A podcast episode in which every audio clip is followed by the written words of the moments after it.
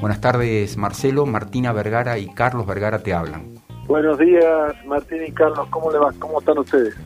Muy, muy bien, por suerte, muchísimas gracias. Y, bueno, ¿cómo estás vos? ¿Cómo, ¿Cómo te trata este año y pico de pandemia? Y bueno, se diría bastante cansado, ¿no? Ya se ha hecho largo, realmente se ha hecho muy largo. Eh, a mí nos imaginábamos que iba a durar tanto cuando empezó todo hace un año y medio atrás casi este, pero se hizo muy largo. Yo a veces veo que hay un hartazgo social muy importante y siempre pregunto ¿no? si ese hartazgo sumado a, tener que no parar y seguir atendiendo pacientes enfermos que se mueran es mucho más grande en un personal de salud que en la gente. Sin duda hay un hartazgo social muy grande, pero en los recursos humanos de, de los hospitales también hay un cansancio muy grande, ¿no? Marcelo, eh, ¿cómo, viendo a lo específico pandémico, cómo es la situación actual? Se está hablando de una, de un, lo escuché repetirlo muchas veces, pero bueno, estamos amesetados, en descenso, pero igualmente con gran cantidad de casos e internaciones, ¿así es? Sí, es correcto. Se amesetó la curva, pero muy alta. Estamos con muchos casos por día nuevos se amesetó, es cierto, la misma cantidad de casos todos los días, eso quiere decir que está amesetado, pero con una gran cantidad de casos nuevos, cerca de 600, 700 casos nuevos por día, ¿no? Teniendo en cuenta la salida que nosotros le damos a los enfermos del hospital es preocupante. Imagínate que cada paciente, cada paciente que entra al hospital, que entra a la terapia intensiva, se queda en promedio 25 días. 25, 30 días que se tiene que quedar internado, ¿no? Entonces, mucho, son muchos los días. Y teniendo 700 casos nuevos todos los días, es preocupante. Doctor, eh, me interesa mucho saber, eh, a ver, tengo un montón de preguntas, quiero, quiero organizarme un poquitito. Los festejos que hubo este fin de semana, con respecto a la obtención de la Copa América por parte de Argentina y que en algún punto puede llegar a ser entendible esta algarabía porque tiene que ver con el hartazgo que usted eh, mencionaba. Hemos visto muchísima gente en la plaza, hemos visto muchísima gente que obviamente pasó absolutamente por alto los, los cuidados preventivos. ¿Usted cree que podemos llegar a tener un rebote precisamente debido a este tema? Mira, eh, Carlos, me preocupa cualquier evento que provoque aglomeración de gente, es preocupante. Llamarle Día del Padre, festejo de la Copa América, Día de la Madre, Día del Niño, lo que sea, que, por, que provoque aglomeración de gente es preocupante. Hoy en la mañana me preocupaban respecto al polen, había una mayor transmisión viral. Y ya Mira, después de un año y medio de pandemia ya aprendimos que esto se transmite de persona a persona. El polen hará de la suya, pero es mucho más importante la transmisión de persona a persona. El, el, aglomeramiento de gente, estar en espacios cerrados sin ventilación, sin un barbijo, eso preocupa. A veces veo que hay una obsesión con el alcohol en gel y demás. bueno, también es cierto que tener las manos es mucho mejor, pero la vía de transmisión principalmente de persona a persona. De nada me sirve estar con un alcohol en gel y tomando alcohol en gel cada, 10 minutos si es que no estoy respetando la distancia, un metro y medio, estoy a menos de un metro en un ambiente cerrado. Entonces, eh, aprendimos eso. Antes, ¿te acordás que el teléfono lo utilizamos cada vez que llegábamos a nuestra casa? Era limpiarlo al teléfono de punta a punta, sacarle la funda, sacarnos toda la ropa, entrarnos a bañar, porque no sabíamos por qué día se podía contagiar una persona. Ahora ya sabemos. Entonces lo que tenemos que hacer, hacer nuestra actividad, de, nuevo lo que yo te decía anteriormente, ¿no? Hay un hartazgo social muy grande que es para tenerlo en cuenta, no se puede parar a la gente, tiene que volver a hacer sus actividades normales, pero con protocolo, es decir, de un modo diferente tratar de hacerlo de un modo diferente. Y de ese punto de vista uno lo ve, se puede hacer de todo, pero de un modo diferente. el coronavirus no se va a ir.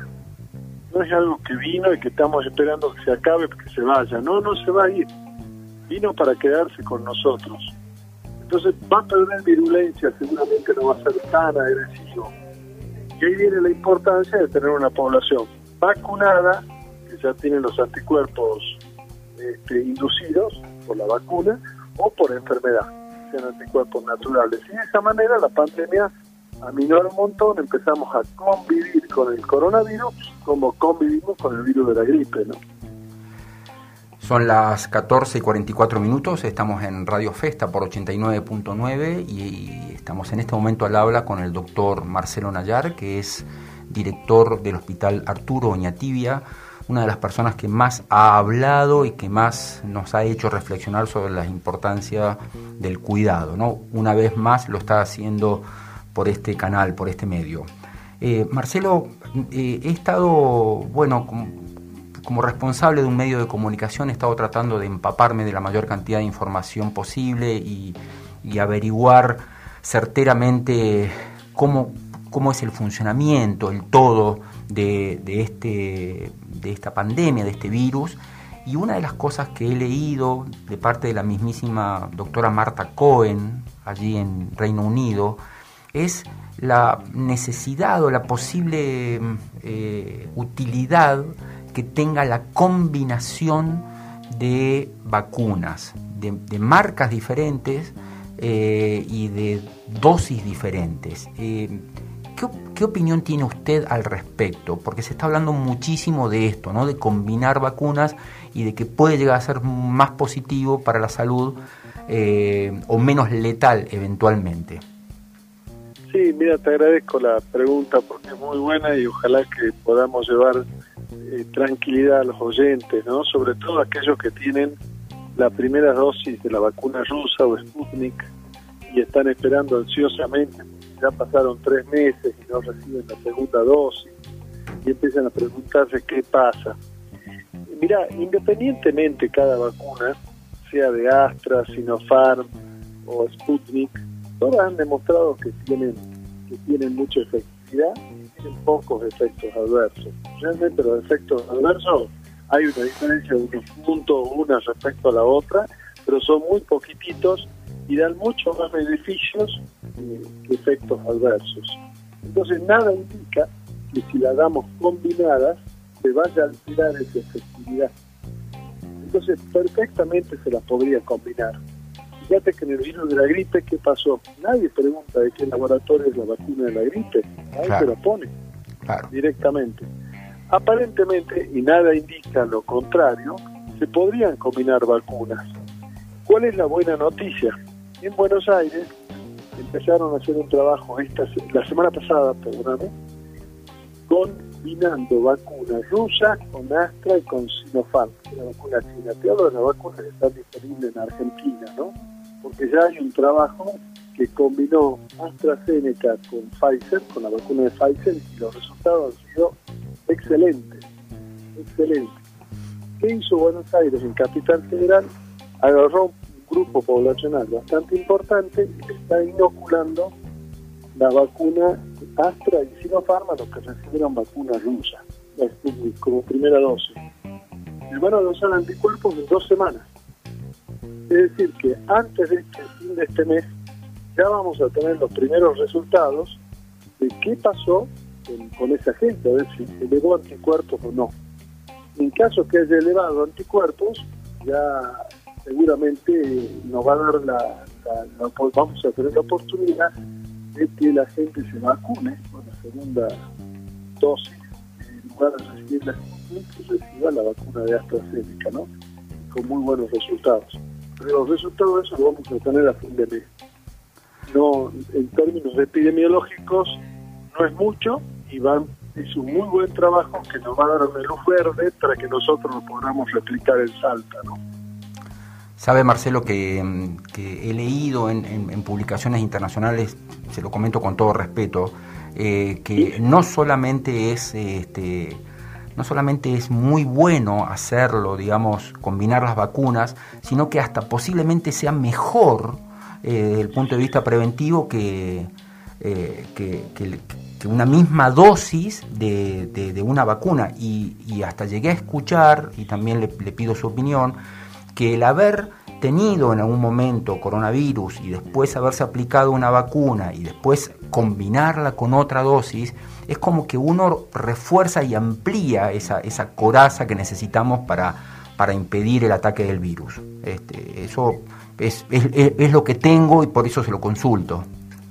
Es correcta, tu apreciación es correcta, el trabajo de 600 casos que ha salido publicado, de que combinaron vacuna AstraZeneca y la segunda dosis le dieron con el sistema de ARN mensajero, específicamente la de Pfizer o Moderna, que parece ser que la de Moderna la vamos a tener disponible el año que viene. Y si a eso le sumas enfermedad, es como que la pandemia se acabó para esa persona porque va a tener una muy buena protección, ¿no? No significa que va a sacarse el barbijo y que puede empezar a estar de fiesta, pero yo te diría que está muy protegido como y puede estar tranquilo que tiene todo lo que está disponible en nuestra mano como para que esté protegido, ¿no? Para que esté cubierto, que esté con cierta garantía. Muy distinto que esa persona que no se vacunó y, que ni se enfermó, que ese es el que más expuesto está, y el cóctel mortal sería que tenga diabetes, obesidad, sobre todo obesidad, sobrepeso y vida sedentaria. Esa persona yo te diría que tiene un dos tercios de chance de, fallecer en caso de hacer un COVID grave. Doctor, otra cosa que, me interesa mucho también y le consulto es sobre esta famosa variante Delta eh, o de Reino Unido y, también las sucesivas este, variantes que pueden llegar a aparecer. Eh, en principio estoy observando que, el gobierno, no, estoy muy seguro de emitir un juicio de valor con respecto a, la, no entrada de argentinos que están en el exterior, pero por lo pronto veo que se está tratando de frenar la llegada de esta, esta variante, esta cepa que es mucho más letal. Eh, le pregunto cuáles son las características de esta cepa y qué podemos esperar eh, aquí en estas tierras con respecto a eso. Mira, eh, cada vez que son variantes, el día que cambie la cepa ahí estamos en el horno, ¿no? Son variantes. Ahora, ¿qué es lo que pasa? El virus se replica permanentemente. Es como la persona, tus hijos no son exactamente igual genéticamente a vos, son diferentes. En el virus pasa lo mismo, cada vez que se replica, no es exactamente igual a la anterior. Entonces hay millones de variantes. Y secuenciaríamos más, secuenciar es saber cuál es la alteración genética, esa, alteración que tiene cada vez que se reproduce, te puedo asegurar que teníamos millones de variantes del mismo Salta. Que sería la variante Cerrillo, la variante Rosario Lerma, variante Capital, variante Güemes, sugiriendo un montón de variantes. Lo que sí se hace mucho más transmisible, pero menos letal. Y se ha visto en Inglaterra con la variante Delta, que es muy transmisible, hasta siete veces más transmisible que el original, que era el alfa del año pasado. Pero aumentó la, la, cantidad de infectados, pero disminuyó la mortalidad, se mantiene igual la mortalidad ahora. Es decir, que es menos letal, es menos mortal, se transmite mucho más rápido. Ahora, ¿quiénes son los que están protegidos de esto? entre comillas, protegidos, ¿no? No existe una protección de un 100%. Las personas que tienen vacunación completa. Esas son las personas que aparentemente van a ser, seguramente se van a contagiar de siete veces más transmisible que la, la, variante original, seguramente en algún momento se va a contagiar. Pero va a ser algo leve, muy leve quizás ni cuenta se ve. Ahora, si no lo agarra, si no lo agarra con vacuna, y quizás haga un COVID bastante serio, y si tiene las comorbilidades que te dije anteriormente, ni hablar. Mucho peor. Sería el mortal, ¿no? Finalmente, sí. No, finalmente una pregunta. Este, está clarísimo todo lo que nos está contando, doctor. Eh, también he leído, y, le pido que usted nos, termine de informar, eh, con respecto a los síntomas de estas que, que, otorgan estas nuevas cepas o estas nuevas variantes. Eh, porque nosotros el conocimiento que tenemos es básicamente la falta de olfato y gusto, es como que es nuestro primer nuestra primera señal de alerta viene por ese lado. Pero he estado viendo que se dice que, estas nuevas variantes eh, afectan más la, eh, la, mucosa laringea, hay, hay catarro, hay tos, hay fiebre, pero no tanto la pérdida de olfato y gusto. ¿Puede ser que así sea con las nuevas variantes?